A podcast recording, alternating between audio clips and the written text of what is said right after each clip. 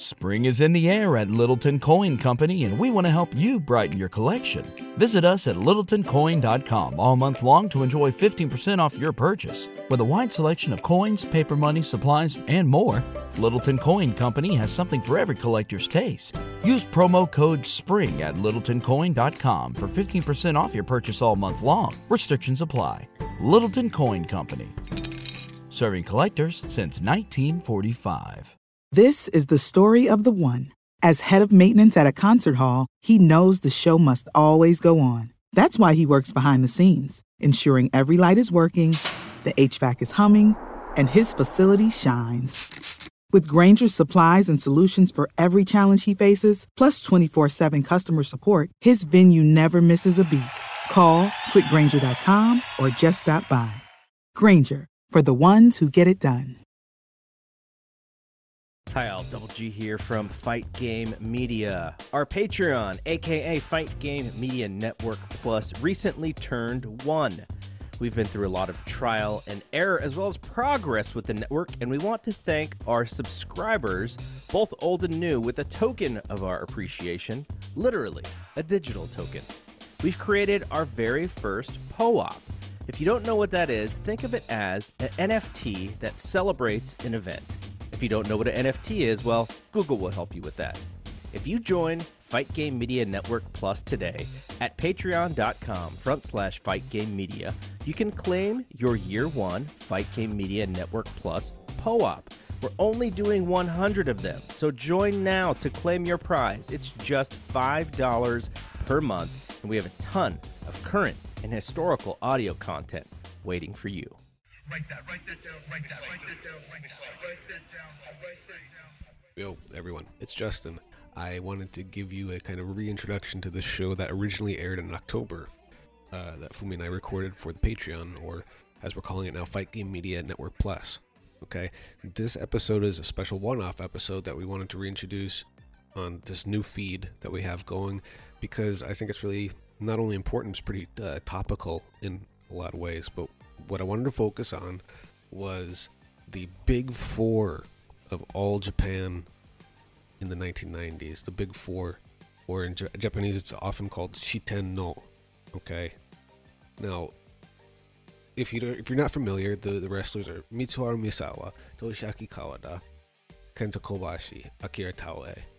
They're the big four during the 90s, the four most influential players of the entire decade, hands down.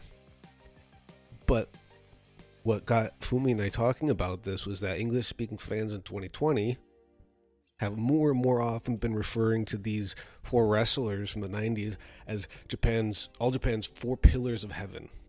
Okay? Four pillars of heaven. You're hearing that term a lot, pillars. Or Jim Ross said pillows, four pillows. Whatever.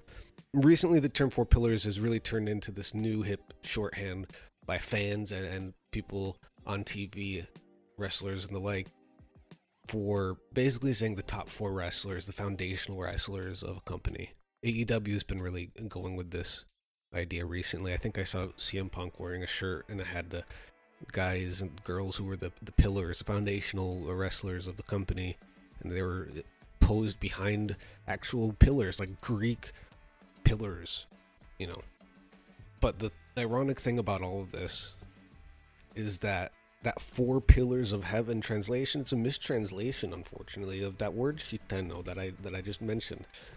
There are a couple different ways you can interpret it but that specific kanji pairing that phrase is actually in colloquial japanese and like modern day every every, day you know chit chatting around the uh, water cooler type of japanese. When people say shitenno it doesn't have that heavy, heavenly feeling to it. It's just kind of everyday phrase, usually set for something like sports or entertainment or sports entertainment, where it's basically just meant to say the best four in a certain genre or medium of something. You know, in English, sometimes we say the Mount Rushmore of blank, okay? The best, the top four in uh, uh, best wrestlers of all time. Who's your Mount Rushmore? You pick four, okay? That general idea is the idea that's spoken and thought of in Japanese and that's called Shitenno, and that was the you know the big four in the 1990s in all Japan. There wasn't a Judeo-Christian heaven sort of you know connection to this at all. It's not as heavy as it sounds, although I think it's too late because it's now an accepted addition to the pro wrestling lexicon. But it was actually born out of a mistranslation and misinterpretation of the original kanji characters. It's what it is. We talk more in detail about that in this episode. I think it is important in that sense because the more people use this, you know, for pillars phrase, the more you probably want to get to know where it came from. So, on that note, let's go right into the show. Today's Write That Down Shitenno, Big Four of All Japan Pro Wrestling in 1990s.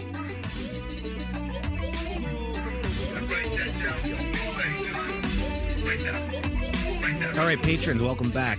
It's Write That Down. I'm Justin Knipper, Wrestling Observer Online, Fight Game Media Online, and I'm here back from Tokyo with Fumi Saito. Fumi, how are you doing? Hello from Tokyo. Mm, Hello Good. from Los Angeles. Yep. Okay, so today we're talking about a certain phenomenon that we Yeah. talked about last time. Um, we're talking about All Japan. Yeah. Four Pillars is the pretty much established name now, huh? Seems like it. Seems like it. So, could you explain? I guess where. w- w- Well, we're talking about a specific four wrestlers from a specific time period in all Japan. Yeah, Mitsuharu Misawa, Kenta Kobashi, Toshiaki Kawada, and Akira Taue. Those four. Mm. All Japan's 90s superstars. Mm, And they defined the 1990s All Japan Pro Wrestling. This company. And Japanese style uh, that went to West. And Very uh, much the- so. Yeah, video traders they go, wow, that's a did you see that Japanese match? That- Mm. That automatically meant some some match from Misawa or Kobashi or Kawada, you know? Yeah. So They, are shiten, shitennos. Shitenno. So okay, so this Shitenno um, word or phrase is it's easy to misinterpret or mistranslate, right? Yeah, what what happens is that, like I said, you know, there's the four pillar name is already established, and that's fine with me. But the completely messed up, not really, but the, you know, it's that it's not. I don't want to sound cliche-ish, but uh, it's uh, something was really lost in translation, really. Very Google Translate. Um, Yeah. because there's no context without. Uh, you need the full context to kind of understand. All right, Shitenno. The word Shitenno is actually a big four or top four or four deities. You know, it's a originally Buddhist term. And for us, Shitenno is pretty much not everyday language, but language, but everybody knows this term, Shitenno. And I believe that uh, when they did the Google translation, sh- Shitenno is made of three kanjis, you know. Then I believe they translated the she for ten heaven, no like a king, you know. And it's a one word with three kanjis, but they individually translate three kanjis, she and ten and no separately, and kind of put it together. Is what that's what happened, I think. But in everyday Japanese, it, it would be more like you're talking to somebody or talking to people. Yeah, Shitenno is like your the you know, big Mount, four, Mount Rushmore. Yeah. Mount Rushmore face. Yeah, yeah. you know, when we say Mount Rushmore of uh, you know, WWE, we don't actually think Steve Austin and The Rock are are mountains or statues or, or their faces yeah, are yeah, it's an in- expression. It's an expression. just an expression. Yeah. Yeah, so Shitenno also is that way. Not wrestling term. Like some people believe Shitenno is this this is this uh what's a four pillar of heaven? Mm. The four, four pillars of heaven. Yeah. Uh, the term was only used for those four wrestlers. Wrong. Shitenno is pretty much everyday language, everyday term.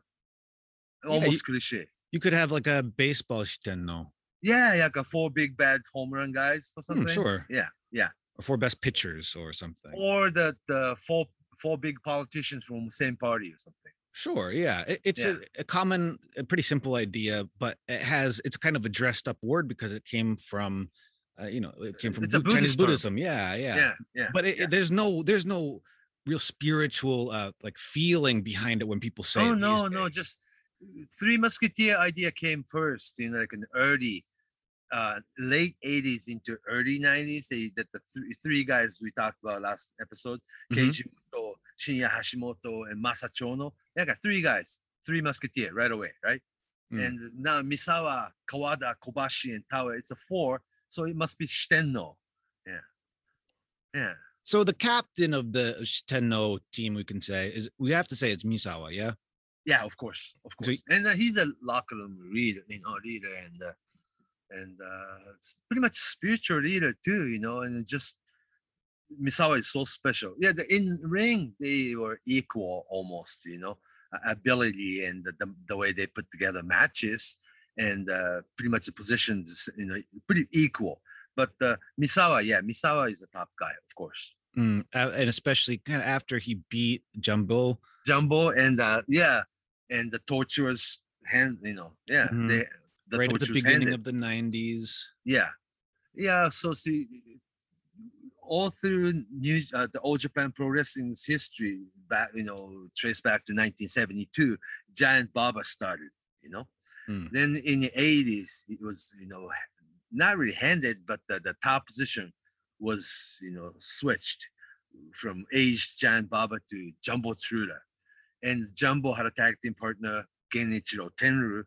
And in late 80s, in American term, Tenryu turned heel on Jumbo. And those two became top two stars, babyface and, and heel in American you know, term. And those are the two tops, Tenryu and Jumbo. Hmm. Then the four guys took over in 90s. Yeah. Mm. It felt like there was a less of a connection to Baba at that point.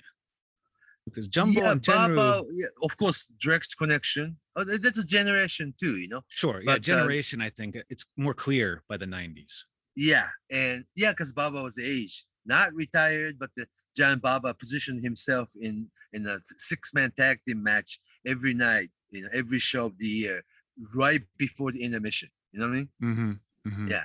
And John and everybody knows that the John uh, Giant Baba was the boss and the owner and promoter and, and the producer, everything. You know, that's the founder of the company. But uh, it's a sport, so you you're a top guy in the ring was Jumbo and Tenryu at the time, and uh, that goes goes age like, uh, into 80s, in late 80s into early 90s. Then Tenryu left for SWS, and Jumbo got sick too, and uh, that the the torch was handed to Misawa. Then the single match happened. You know that the somewhat aged Jumbo Tsuruta still on top. Misawa had to beat him in single match, was which was very epic. Yeah, and uh, it's wrestling. It's a, but it's still sport that you really have to have the match. You know, for people to believe that uh, yes, it's Misawa's you know time. Yeah, something has to happen. Something has to change. Yeah, And they want and to the see match it. was really good. Yeah, and uh, everybody believed, wow, this is Misawa's time. Yes, and also right before that, he gave up his tiger mask, mask and costume, and he came out, ident, you know, identified himself. Right, everybody knew, everybody knew, but uh, Misawa's his days he's not gonna need tiger mask costume. You know, this time it's gonna be Misawa himself. Yeah, Mm. so he's a two distinguished career or something. and i guess the when you think of if there's a number two you, you, you can always you know have your arguments over but i think because of the connection to misawa it has to be toshiaki kawada because of their right, right. their own relationship yeah and then they Their own connection. know, they went to yeah high school wrestling team and uh, they were roommates misawa a year older and uh, kawada a year younger but uh, yeah uh, they were best friends and that uh, kawada right out of high school misawa went into all japan right and Kawada wanted to actually wanted to go to New Japan Pro Wrestling, and Misawa told him, "No, you come to All Japan." You know, and uh, a useless trivia. I I would say it's a. see, uh, Misawa graduated from high school in 1981. That means Kawada graduated from high school 82 then. In National Amateur Wrestling Tournament final, it was between Kawada against Keiichi Yamada. Later on, he becomes Liger, you know? And Kawada beat Liger for the high school tournament, you know, final. Isn't that interesting?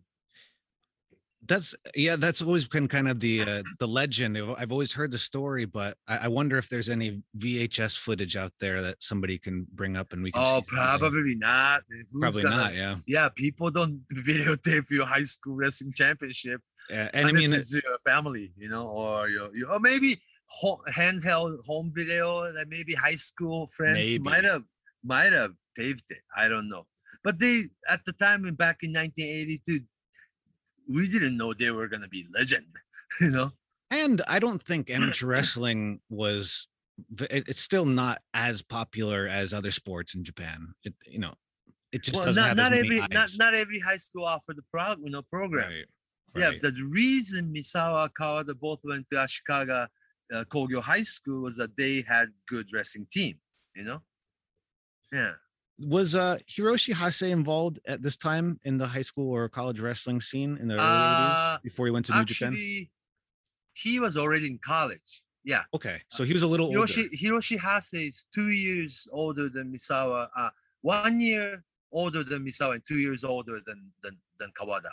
Okay. And he was in Senshu University. So yeah. he he was a little ahead of the a little bit of a different generation still. Yeah, and then uh, he had an amateur career, and he Hiroshi Hase made it to 1984 LA Olympic, Greco. Yeah, he aimed for Greco because freestyle is too too big of a competition, right? Because everybody does uh, freestyle, but not many high school or college team.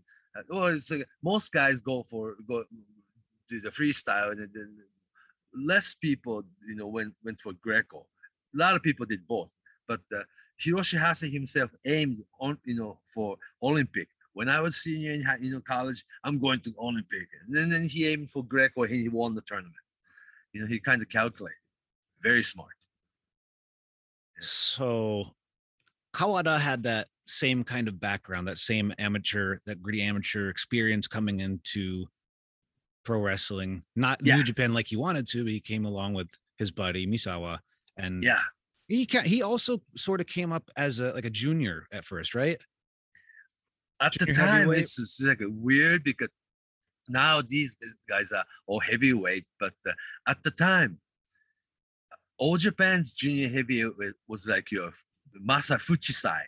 You know what I mean? Hey, Right. that guy's a, that guy's really heavyweight, right? yeah. You know what? Today's wrestlers, even people like Tana, you know, Hiroshi Tanahashi or Naito or Evo, New Japan guys, Hmm. they could be considered junior heavyweight if they came out in you know late 70s into 80s. Different body Yeah, 'cause he was a- sizes. yeah, because the wrestlers were somewhat bigger than You see, you see Jumbo, right? Jumbo Tsuruta, the Tenryu, Hmm.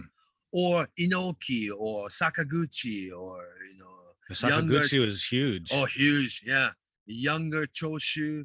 Uh, Muto and- is quite you know heavyweight. Yeah, Muto was big because Tall guy. and also he wa- he was he had the size, yeah. But Mhm. the today's you know Tanahashi or you know Naito or Evo or or what about um Okada, Noah? yeah, Noah's pro um, wrestling. Giant Babas All Japan traditionally took big guys, big size guys. mm, heavyweight heavyweights.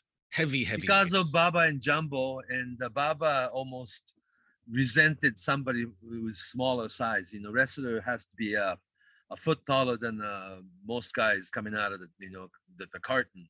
I mean, Mm-hmm. you have to be like a neck taller than uh, normal people. That's what the philosophy was. All, all the like uh, Bruiser Brody, Stan Hansen were yeah, the same yeah. kind of All build. these, yeah. Think about even older guys like uh, Dory Funk, Terry Funk, Harley Race. They were big people. Football know, players. Yeah, or even Nick Bockwinkel. I mean, bigger than most most today's wrestler. You know. They were uh, you know above average size. They weren't they weren't uh, everyday size people, and they, and That's they the- yeah. worked That's to be larger Giant than life. Baba looked at the business. Yes. Hmm. Yeah.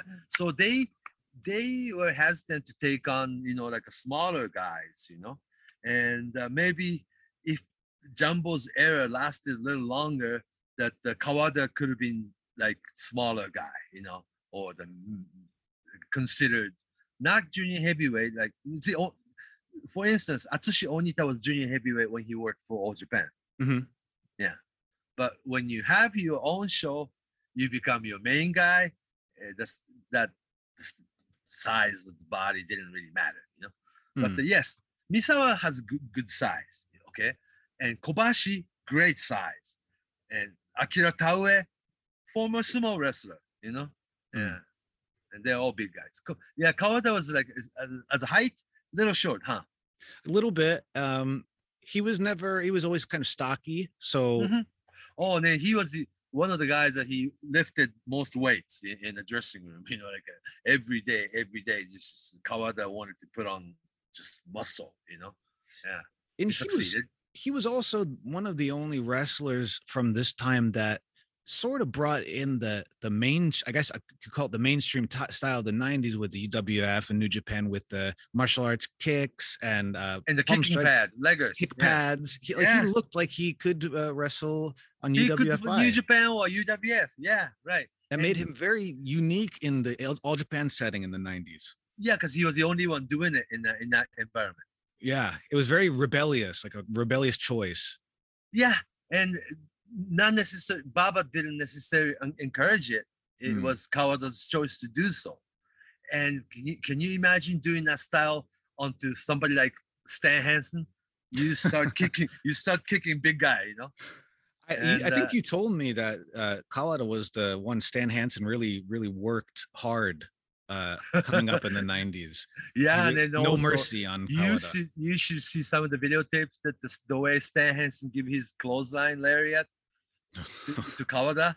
I was like, oh, you gotta, you know amputate the guy or something, you know? Maybe he- he had a concussion or a couple. Who knows? Probably, yeah. Probably, yeah. But uh, Kawada was one of those guys, typical Japanese type that uh, you don't complain, Mm, you know. mm. Oh, he even stopped at the gaijin dressing to just say thank you after the match. Very classy. Oh yeah, after Very that, classy. take, taking that clothesline, get up, you know, back to dressing room before he goes back to his own dressing room, knock the you know American's door, say, "Hey, yeah, thank you very much, Mm, mm. tough guy, huh?" Yeah, and I think it, go, it went both ways because uh, fellows like Stan Hansen really did appreciate that sort of, um, you know, treatment. And, And evidently, a little bit later on, a couple years later, there was a tag team of Stan Hansen and Kawada, if you remember. Mm, mm. Yeah, that was I- like a very interesting duo, you know, because back then, All Japan fans' mind uh, that the Stan Hansen always working heel American side, but uh, secretly always loving Stan Hansen. You know what I'm saying? Mm, mm. Yeah. Yeah, love to hate. Mm, actually loving him. or know? just yeah just love and and running away from him and and and having him a part of all japan he really was a big part of the early part of Oh. all japan and even into the part we're talking about today in the 90s he The was split. Oh yeah, he was always there for that. he was the guard of the, he was the old guard he was that he was the only one that was yeah, baby that could- face or not. Yes. Mhm. He was on every single tour and working his butt off every night. And he's a big bad American cowboy, you know? Yeah. and i feel like each of uh, the Shitenno team they Yeah. each had a very unique match with him Oh, They- single match or program. with rivalries, Each and every one of them. Yes. and very they- different he- stories I believe Stan Hansen believed it was his role to take on each and every one of them single match program to elevate him. Yeah, and I think Yeah. that. Do you? I mean, is that what you think? Is that what was one of the key factors in really lifting these? Oh forward? yeah, I think All right, so before we move on, I wanted to tell you about our Patreon, also known as Fight Game Media Network Plus. Okay, we have four exclusive and weekly podcasts on Fight Game Media Network Plus that include uh, John LaRocca and Garrett Gonzalez covering the 1997 WWF year, soon to be 1998 WWF year. It's a look back, weekly, uh, episode by episode breakdowns of Raw and pay per views. If there's anything that interests you about the uh, Attitude Era, WWF, WWE, this is a great place to, you know, start listening to it right now or just listen from January till wherever they are at in the podcast series now. We've also got the AEW Dynamite show with Paul Fontaine and Jeff Hawkins. They cover every AEW Dynamite show every Wednesday night, a couple hours after the show is over. We've got Scott Edwards' five star Joshi show. This is about Joshi Pro Wrestling, women's pro wrestling in Japan. It's a very niche topic, and Scott really does a good job at not only staying up to date with the news. That's not the easiest to get and compile, but it's also, um, you know, he has his own takes on everything. It's it's everything that you would want out of a, a, a genre website when it comes to wrestling. Um, and Scott's columns and Scott's shows are yeah, they're great. And we try to, you know, I've tried to even cover Joshi Pro Wrestling on High Tension, but it's just so much going on, and Scott does a really good job at, you know, zoning in and keeping us up to date on women's wrestling in Japan. Also, and finally, we have the full version, ad-free version of Brace for Impact with Mike Gilbert and JD Oliva. This the Dark Horse show of the Fight Game Media Plus network. Uh, if you're an Impact fan, I can't think of a better and more in depth, uh, no punches pulled sort of podcast that focuses on, you know, Impact and not just, you know, slam dunking on it, but really uh, highlighting the good points and, you know, taking a look at what doesn't make it work. It's, you know, it's one of the network's most popular shows. You can get in its full form uh, on Fight Game Media Network Plus. All right, so let's get back to the show.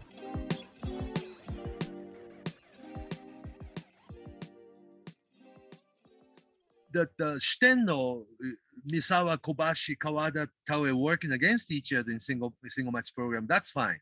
Very Japanese style. But they were able to have important single match against people like Stan Hansen, Terry Gordy, Steve Williams, Danny Spivey, Johnny Ace Big Americans Mm. you know. So, uh, see, uh, in nine by '90s, New Japan became more and more Japanese oriented, huh?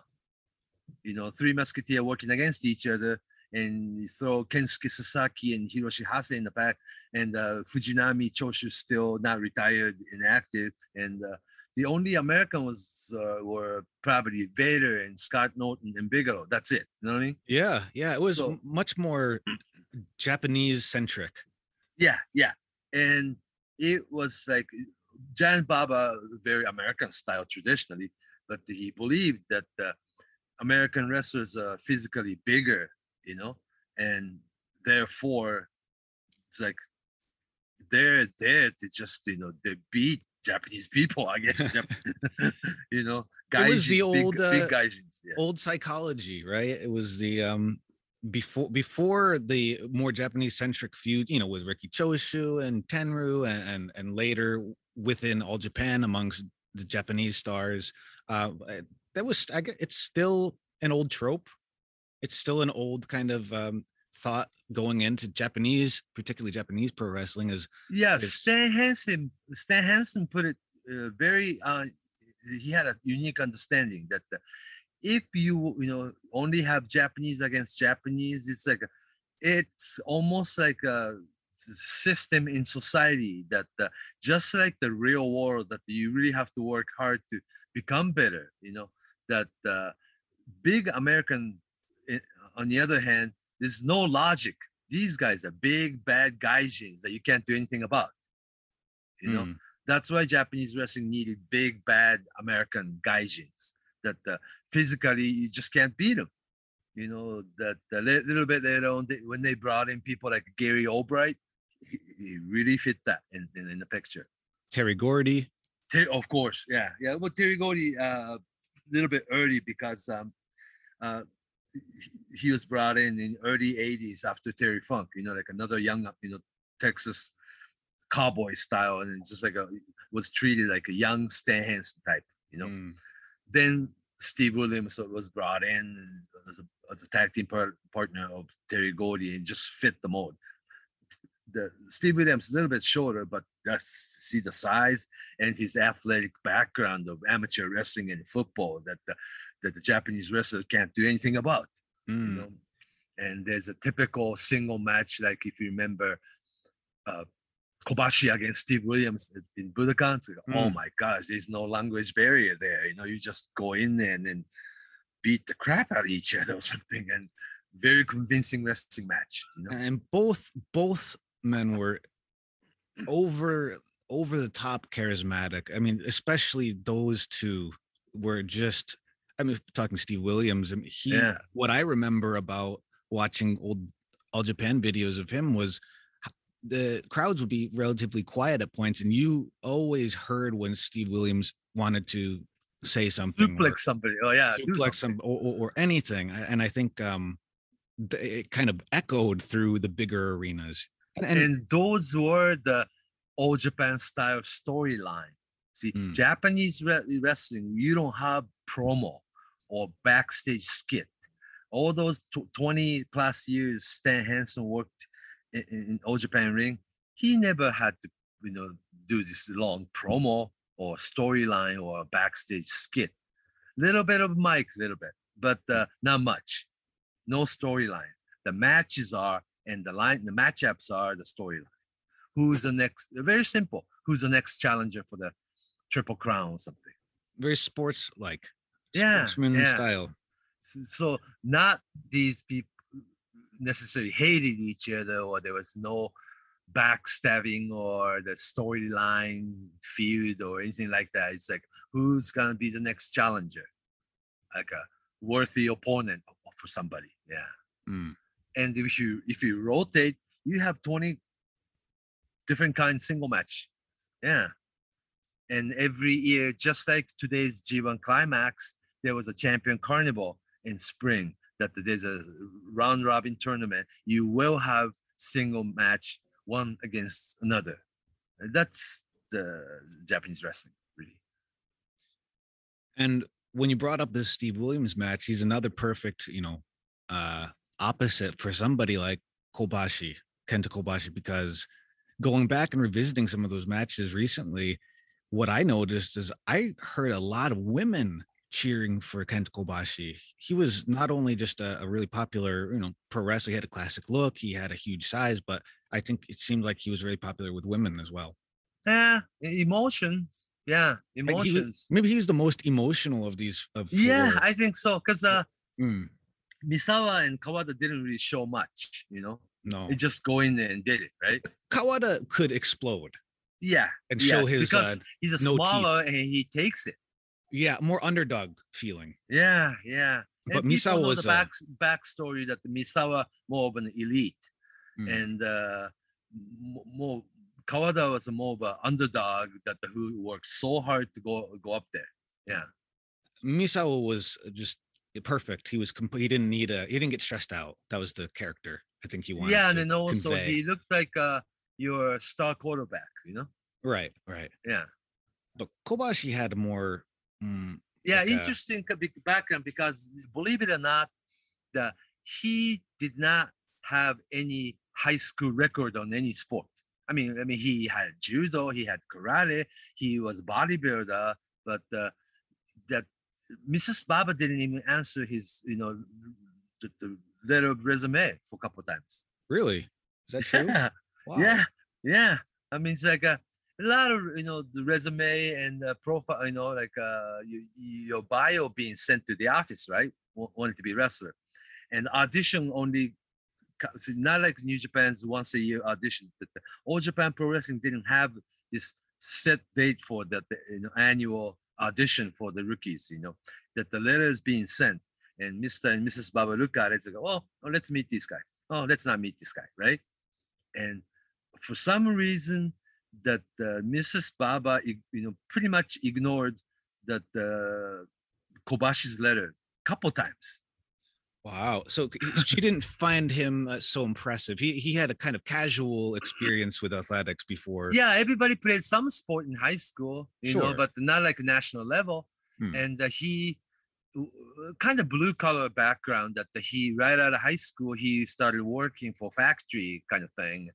Uh, there was a Kyocera company in Kyoto, and I, it's uh, it's hard to put it, but uh, not to you know badmouth Mrs. Baba, but uh, I believe that the the Mrs. Baba did not like the uh, the the, Miss, uh, the Kobashi's home address. Oh, he's from that area, kind of thing. Wha- He he wasn't from Tokyo. No, Kyoto. Oh, he's from Kyoto. Okay, so uh, okay, so there's Yeah, but Okay. there's a, a section of Kyoto is like a rich area and not so rich area, Hmm. and suburban area, or it's like uh, you, if you are from Kansai, you know the, the Kyoto, Osaka area, by looking at the hometown you- the- where you're from, so you could almost tell that the, this person come from blue collar background or the rich or the you know what I'm saying. It- It's not very mhm. good. I mean, it's not me, okay, but uh, But apparently. It's normal. It's normal Yeah, among like especially a, older it's like a real home, yeah, like a home address. and It's like a oh, he's from that, Stereotype. yeah, he's from that area. Oh, he must be poor, right? Hmm. And uh, he evidently he started working for factory, you know, become factory worker like a real blue collar people, and uh, but he built his own you know bodybuilding little studio on the roof of the factory and you know keep working on it you know and just get big and uh yeah he um he didn't know why his you know that the bio failed and he called the office a couple times telephone you know? Well what was the problem that i did not make the audition right? Hmm yeah he yeah it's like got you know he didn't know why he wasn't accepted or even at least to get the audition date right? Because he's tall and he Mhm. sent a photo of his upper body he's like look he's already in shape. And he wanted to become a professional wrestler but the, the office did not answer.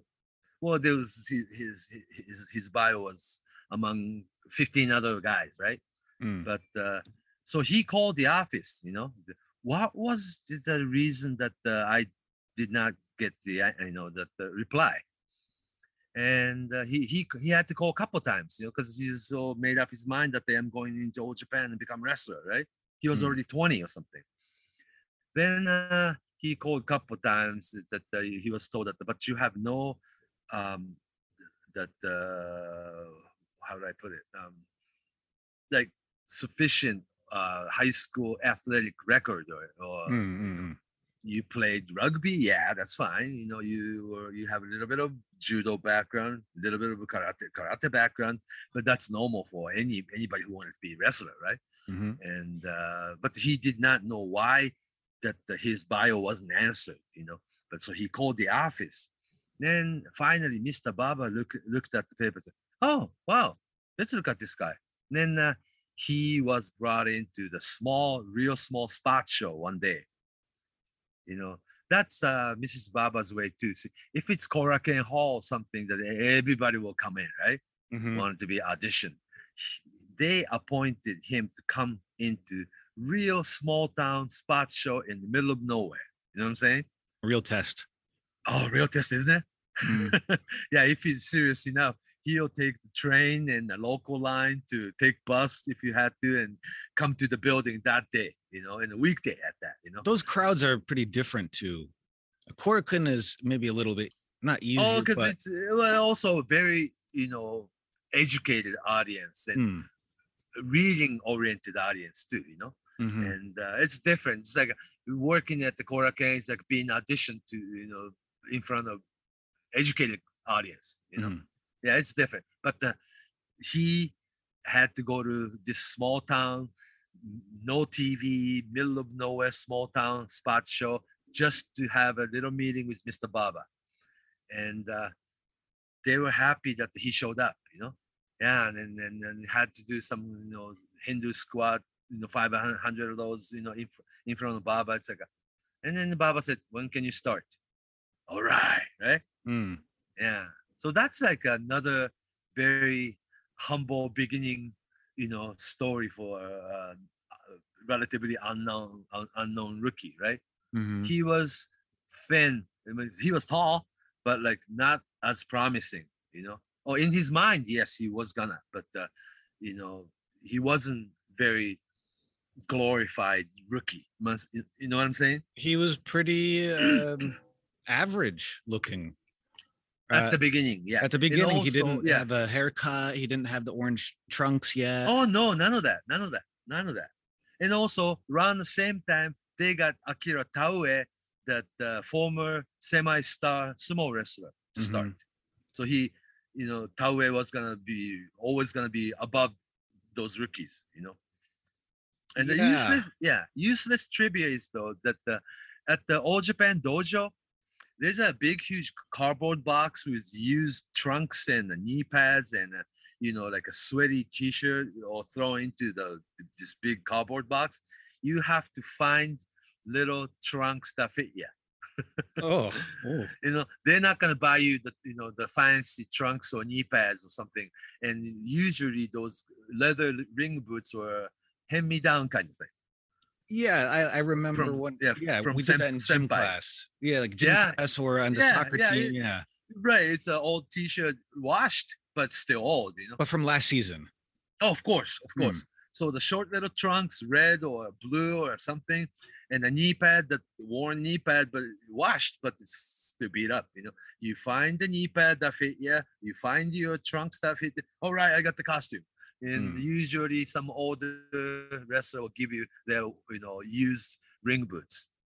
Mhm. But that's a real humble being. It's, it's almost like a, a part of pro wrestling dojo, you know, philosophy or something. So, uh, yeah, to make long, long story short, that the the costume that the rookie wears, I mean, I heard this story from Yoshinari Ogawa because he found he, he- had the collection of those, you know, Hmm. and uh, yeah, Kobashi had to wear something. Yeah. Oh, that useless trivia! The very first Marufuji trunks was all Tiger Mask trunks that the Misawa threw away. Really? Yeah. Wow. What the Yeah, I green mean, like a- ones? Uh, that the there's blue a ones? s- He had the green one. The, the, the when Marufuji debuted, he was green little trunks, but underneath there was another trunks that the Tiger Mask it. You know, like a Mm, black with yellow stitches. Okay, Yeah, he Oh. found that trunks and he wore it. that's good useless trivia. He's not. That's a good one. Yeah, and uh, yeah, it's like a, somebody threw away your blue trunks or the you know yellow knee pad or something. Anything that fit you, you have to wear it. You know. You have to make it But- work, no matter how basic. Oh or- yeah, so it took Kobashi probably good three years to get to that uh, neon color orange trunks on his own. Yeah, Mhm. he was wearing red trunks and white boots. I don't know who gave it to him, but uh, yeah, it was like that. I think he lost like a sixty of his first matches. Right. That's like another that. hierarchy thing, right? Yeah. Yeah. Until Giant Baba recognized something in you. Mhm. But Mhm. after that, second year rookie, that uh, Kobashi was put uh, was put together with younger Johnny Ace to be the American Japanese tag team. Yeah, Yeah, to win the Asian tag team title. The very first title you usually win. Yeah. Yeah, yeah. So that was Kobashi had to climb up the ladder. Yeah. yeah. I think a lot of uh Western fans sometimes interpret, you know, losing in the Japanese setting. I don't think it's as bad or as viewed as badly as you know if if you Like lose doing jobs. doing yeah. It's not like that. No, it's think, not like that. You when you're a rookie, you keep losing all year long. Yeah. and it's kind of how how you lose or the way you lose that will garner sympathy. The best wrestlers like Kobashi what would you do, do during the match, that will, you know, make people look at you and actually start liking you. you know? Mhm, mhm. Yeah. And he had the fire. I mean, natural. Very natural. Yeah. Oh yeah. Yeah.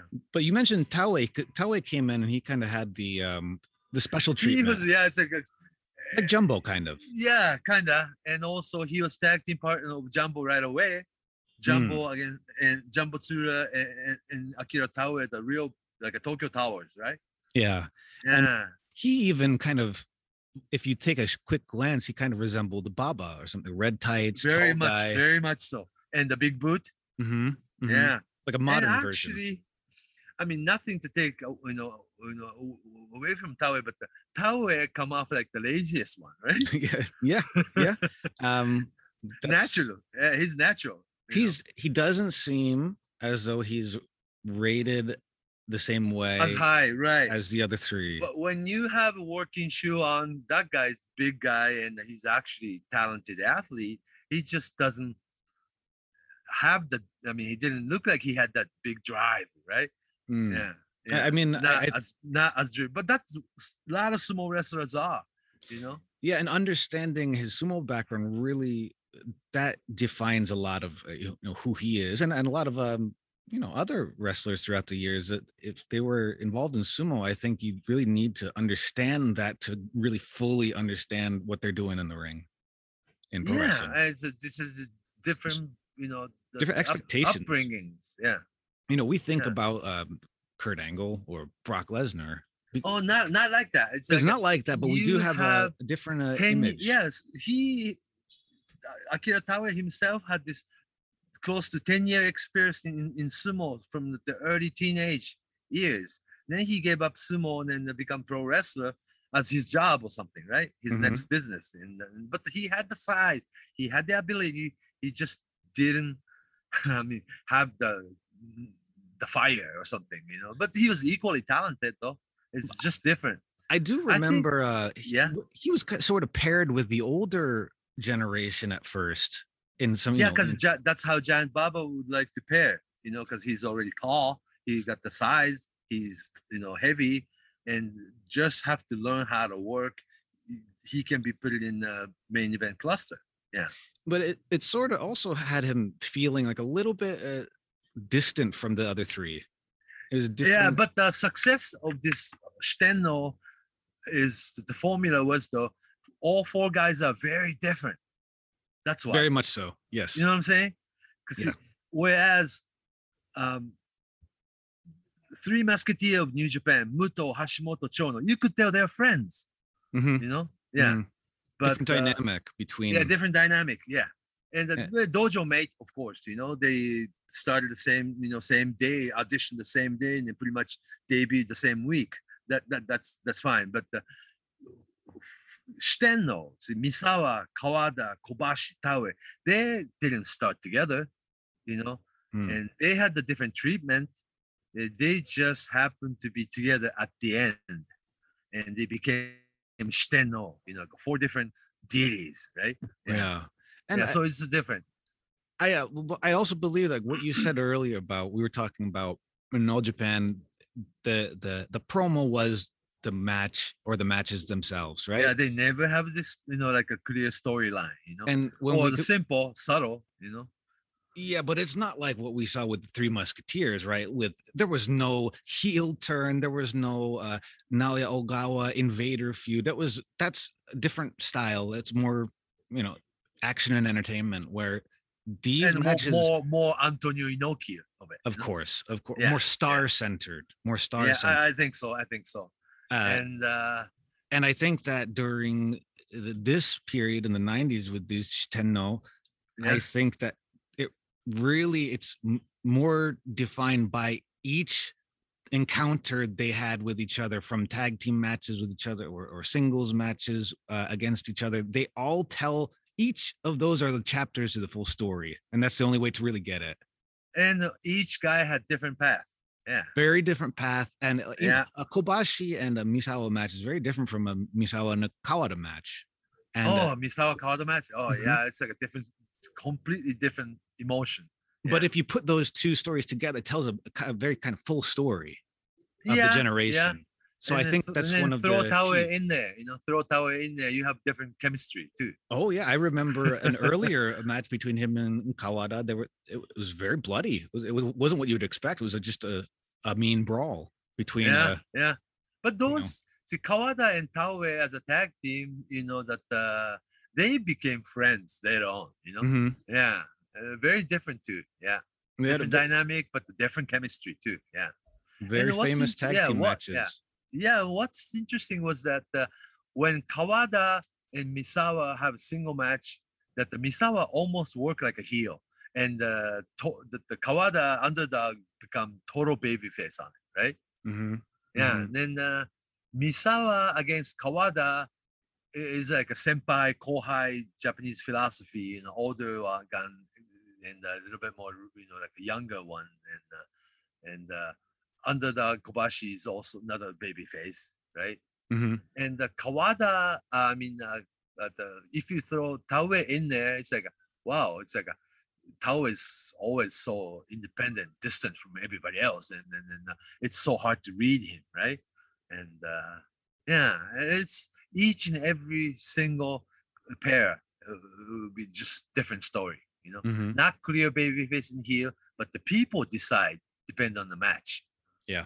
Yeah. and the time period too. You know, it's like the 1998 Misawa Kawada match had a very, it was very pro Kawada. Everybody it was clear Right. who they wanted to win.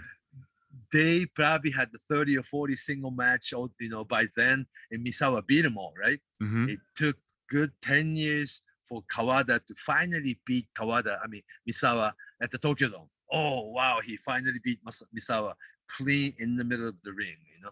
And uh, it was like one win was so important. Mhm. Yeah. I And, wish um, wrestling was designed like this now, you know? It, it, it requires a lot of patience, I think.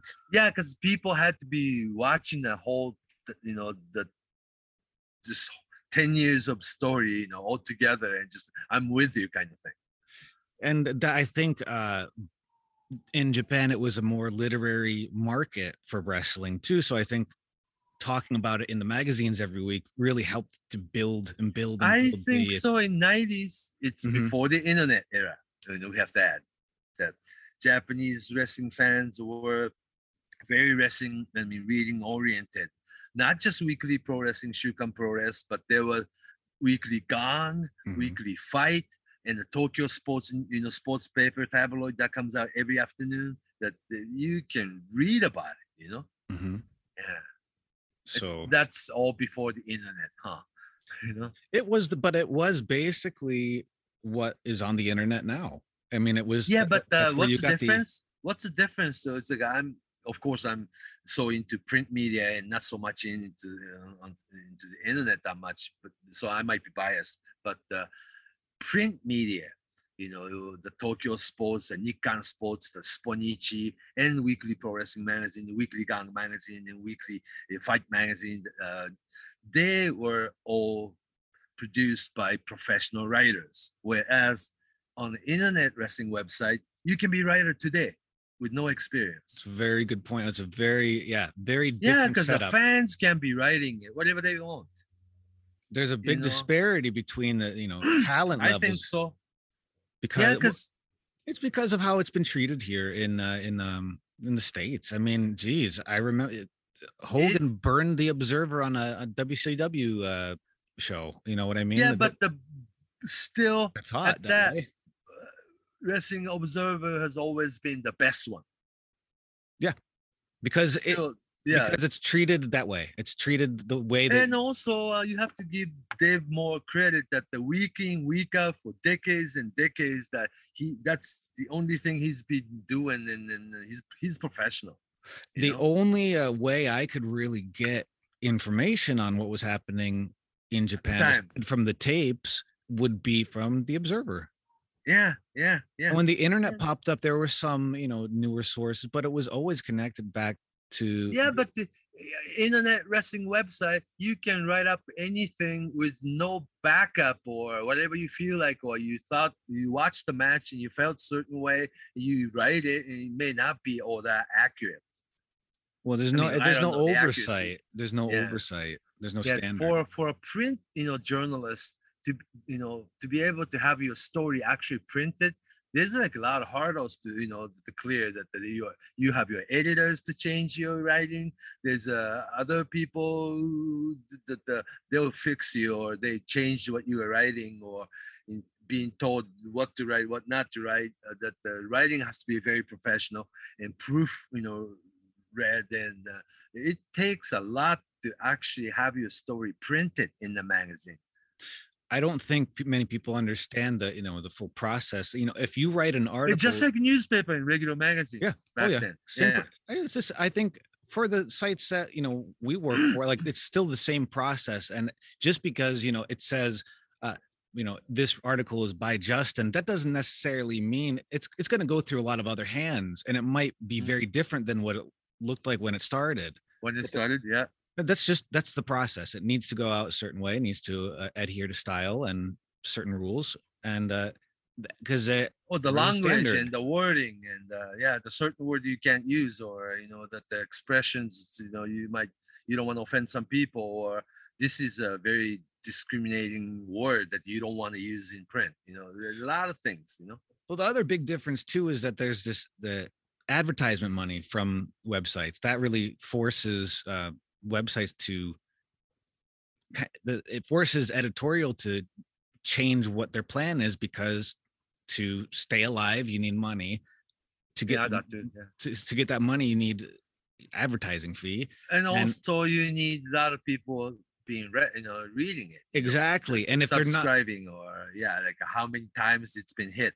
You know, so if it's not something that people are interested are interested in if you know i'm not interested really in the in the Triller and the jake paul stuff but people are very interested in it and that's why people write about it because that's what people are clicking on so it becomes more about uh, what people are interested in and and uh, the websites kind of have to play uh you know give and take and and bend a little bit more as but opposed the to doors are way always wide open for new writers. Or that's true too any teenage, you know, wrestling fan to be writing something.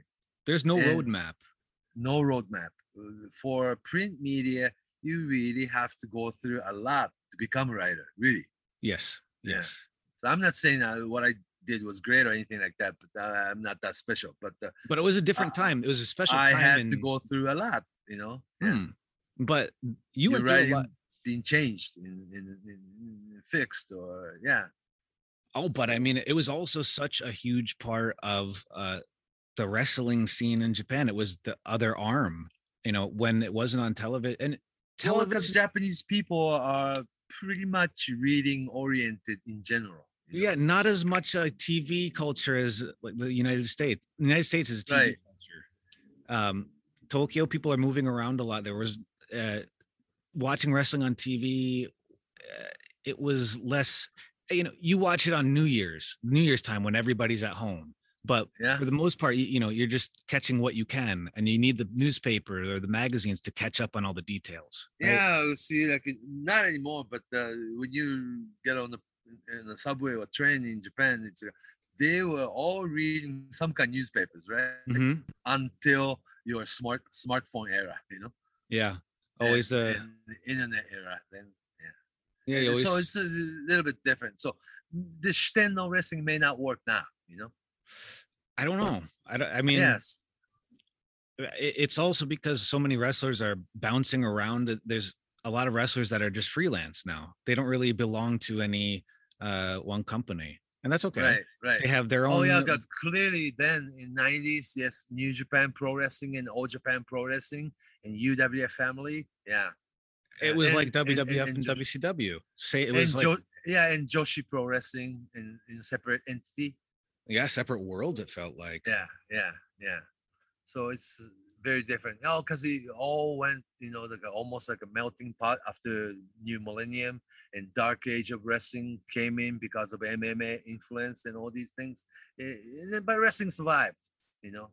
Wrestling survived. it was very new- strange though to see Yeah. people like kawada change their character at that Uh, time uh, uh, then going to Hustle, Hustle, as a yeah. danger, Dangerous K.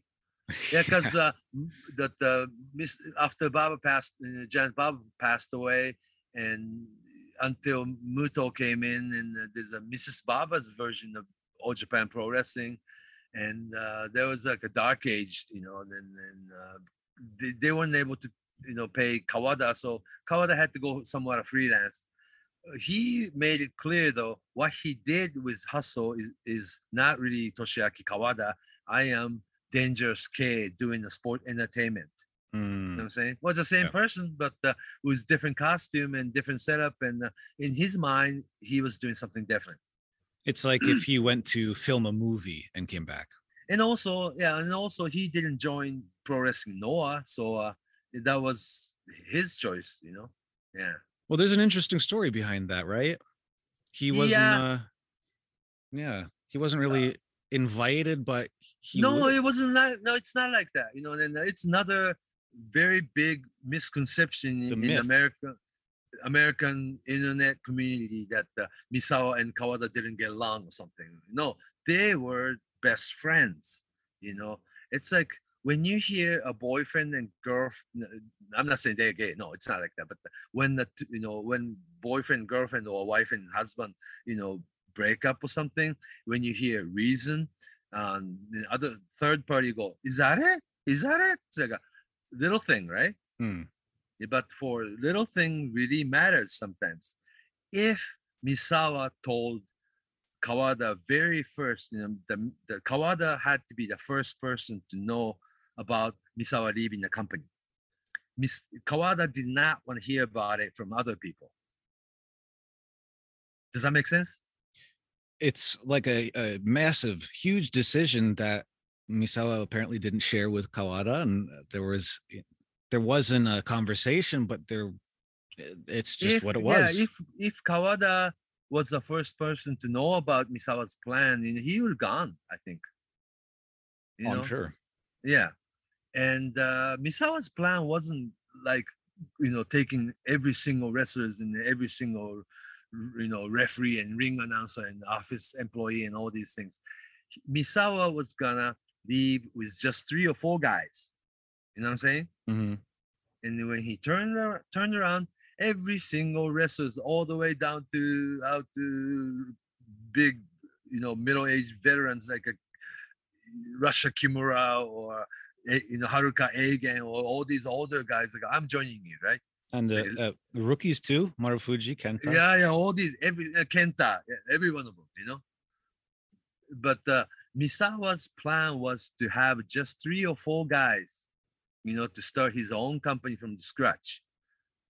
But he had Nippon TV Channel 4's blessing, you know, that uh, if you do, we'll come with you, kind of thing, you know.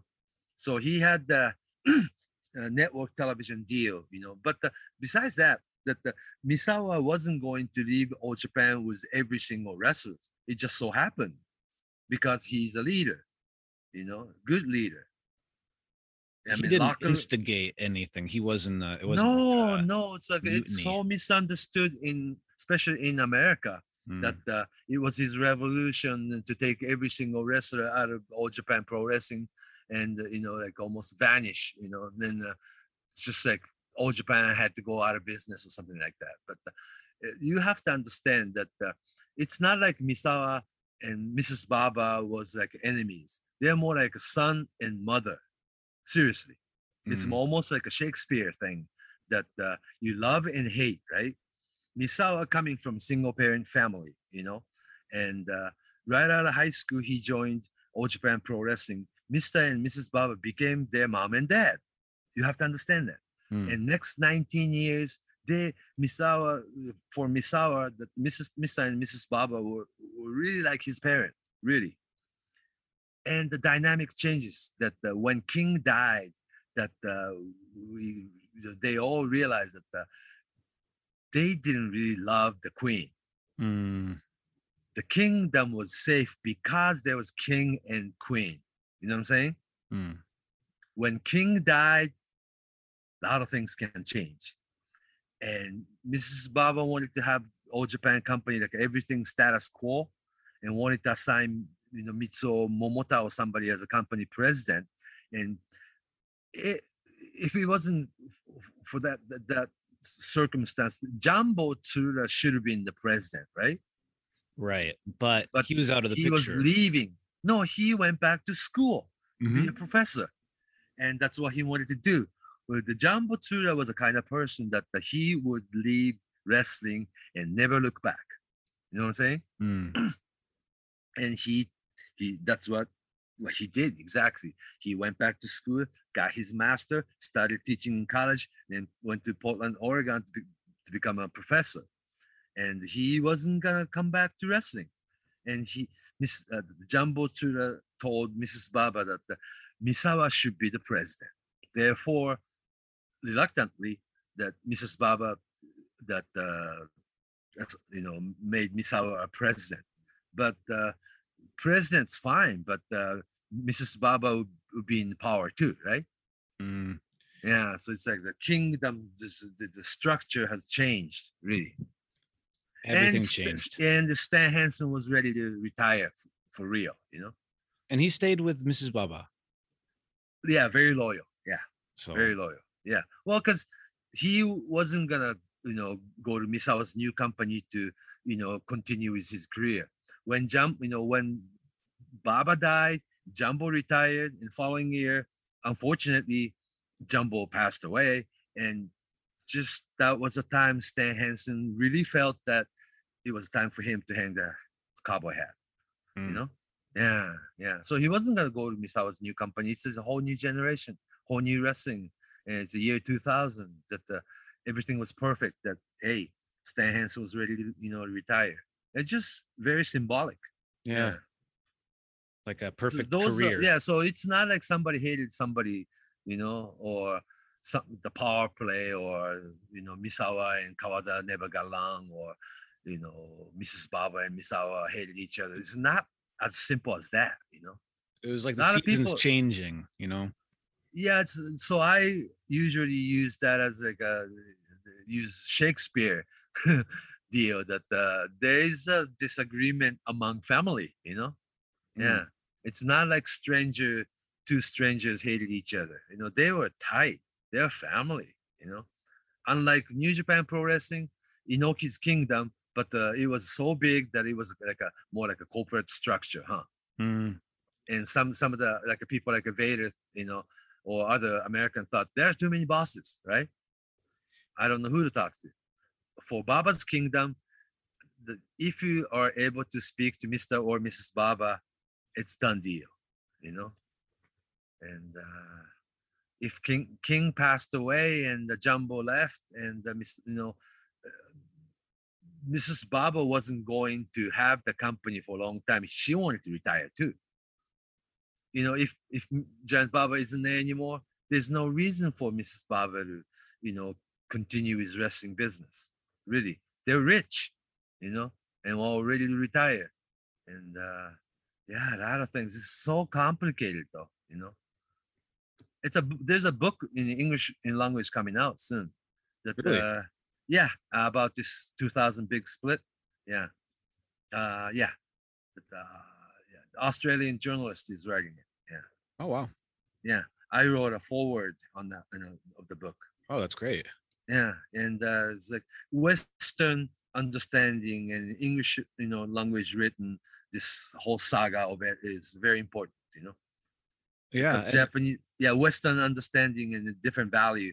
You just have to, you know, you really have to read this, you know, into, yeah, different perspective. I think. Yeah. It really uh it's almost you know in danger of being forgotten and even though it's not too long ago it's it's easy to see it when uh there's a new generation of yeah, uh, but it's already it's, it's already been 20, 20 years.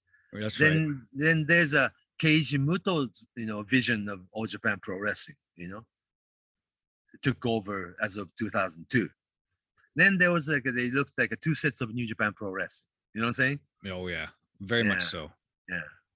And by then, Riki Choshu uh, the following year left New Japan to form very ill-fated Double J World Japan Pro Wrestling.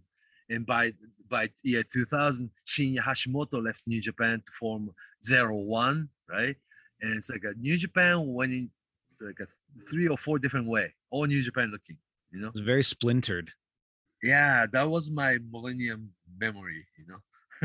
We'll have Yeah. to do another uh dark ages episode on more specific eras because we have to oh god, about it's like know, a year 2006, 2007. I was scared that the wrestling wow. was going to out of I mean out completely. Oh my gosh, you know? yeah very different from the times we were talking about today for sure Yeah, but the 90s. 90s, very happy time and harmonized. That the Shitenno, and it's a really core that the very rich um, Misawa, Kawada, Kobashi, Taue, those four Shitennos doing their best matches in the ring. Mm, you know, the, the best of they- all japan Yeah, I think so. And then also, believe it or not, uh, that uh, those four superstar wrestlers had no roles in office then. See, when you when you have wrestling company, see the superstars are usually office too, right? Sure, yeah. Yeah, uh, or the stockholder or the board meeting, you know, like uh, board members or some influence in in, in, the office too. like cowboy bill watts for example Yeah, or, the or Vern Gagne or Vern Gagne, anybody, you know, yeah. the Von Erichs, you Hmm. know, Tennessee, Jerry Lawler, Bill Dundee, or Florida, Georgia. Yeah, all these were like run by wrestlers. Hmm. But when Giant Baba was around, he was a king of that company, and there was Jumbo. There, were Tenryu, but the, those 90s era, Misawa, Kawada, Kobashi, Taue, four superstars, they never had any office uh, the, the obligation, just being athletes. Just wrestlers. Uh, it's not interesting. It definitely That, that's why they had into, the uh, best product in there. seemed that way. Yeah, there was no uh, distraction. They were focused on being wrestlers, telling the stories. almost you know, oppressed. yeah, Yeah, because your your opinion won't be heard. You know, you have to bring it to Giant Baba straight. You know, and then Giant Baba always had this separate private dressing room. You know, only just a few guys: Stan Hansen, Terry Gordy, Johnny Ace, Jum- Jumbo, or Misawa. You know, can go in and talk for a few minutes. You know, and uh, then somebody like Johnny Ace going to Giant Baba's dressing, you know, private dressing room for five minutes and come back and come back to American dressing room and Stan Hansen or look at it. What was it about? you know, they ask you, what was that about? Right. Very unique. Yeah, and then also the w- another thing that the Stan Hansen didn't tell too many people about was that uh, he actually understood Japanese language a whole lot more than he let it out. You know, Mm. yeah, he- he could he understood whole lot more than he can say actually. But he he, had a good poker face.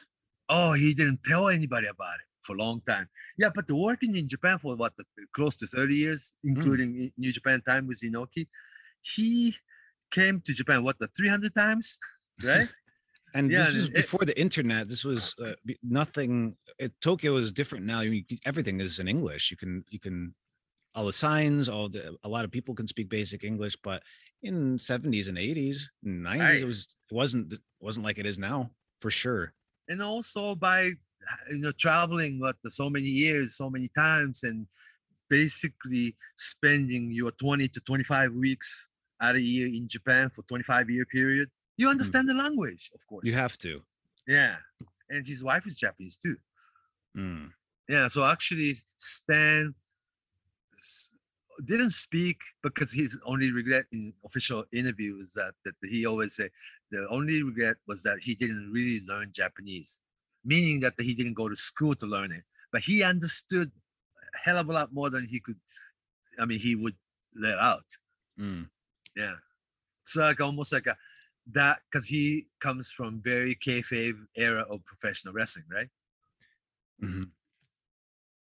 So He's- interesting. Actually, yeah, he he understand Japanese language though. Oh, 100%. I think if he's working there that much and he has a wife that's Japanese, there's no doubt that there's just no And other way you could live. Stan, oh, he had lived in Kawasaki for a while too. Yeah, he you need it. And also think about single, very long, complicated 30 minute single match against Misawa, very know, complicated high spot with Kobashi or Kawada. He must understood Japanese, you know. Must have. So Mhm. he, he was kind of an important part in the Shitenno kind yeah, very much so. And and- also and leaving. just like Stan Hansen told me that the, it's like working Jap- Japanese top four working against each other. It's just like part of the real society, right? Mm.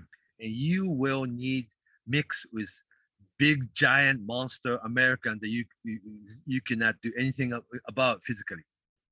The American big guys are there to be monster, no logic. That makes sense though. Stan Hansen was just that. Vader was just that a little bit later on. Yeah. And Gary Albright a little bit. Stan, uh, Steve Williams, of course. You cannot manhandle Steve Williams, you know? No way. You just have to work very hard to have very convincing wrestling match.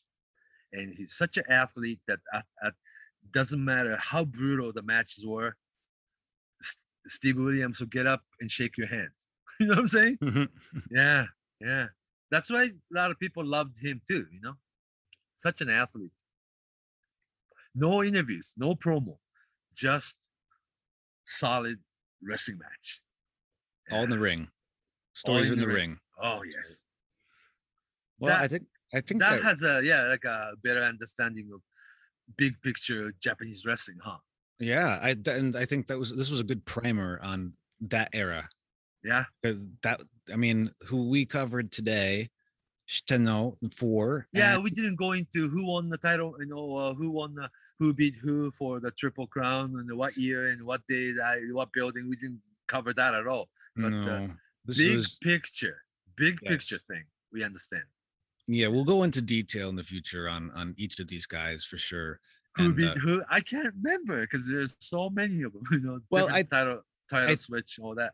I think that if somebody out there is listening and they're not as familiar and they want to get familiar, I would watch the tag team matches between these four from the 94, 95, 96, maybe. yeah, then they rotate. You know, they rotated too. yeah, sometimes sometimes Kawada and Misawa as a tag tag team. Mhm. Sometimes uh, Misawa and Kobashi as a team, and sometimes Misawa and Jun Akiyama as a team, and uh, they, they rotate and they meant different things. You know, Yeah. yeah, yeah, So very thick, huh? it's dense. You have to write all of this down, please, everyone. write that down, especially Shitenno. So, but if you have questions, uh, how can we reach you on online for me? Um, on Twitter, Fumihiko Dayo, F U M I H I K O D A Y O, Fumihiko Dayo, or just Fumisaito on Facebook. And when when you send me uh th- th- send me a message on Messenger, I'll answer you. And I mean, sometimes they try to, you know, like a, sometimes people just try, you know, like a fr- friend click click, and I can't answer every single one of them. And so I would like to have message so we can be friends. Yes, please send a message. And on Twitter, I'm Justin M Knipper at Justin M Knipper, K N I P P E R. That's it. This is uh, Shitenno. I guess we can say four pillars. It's established, as we said, but Shitenno is is the, The more common term. So please, everyone, write that down. And Fumi, take it away. So long from Tokyo. Thank you. Write that, write that down, write that, write that down, write that, write that down, write that down.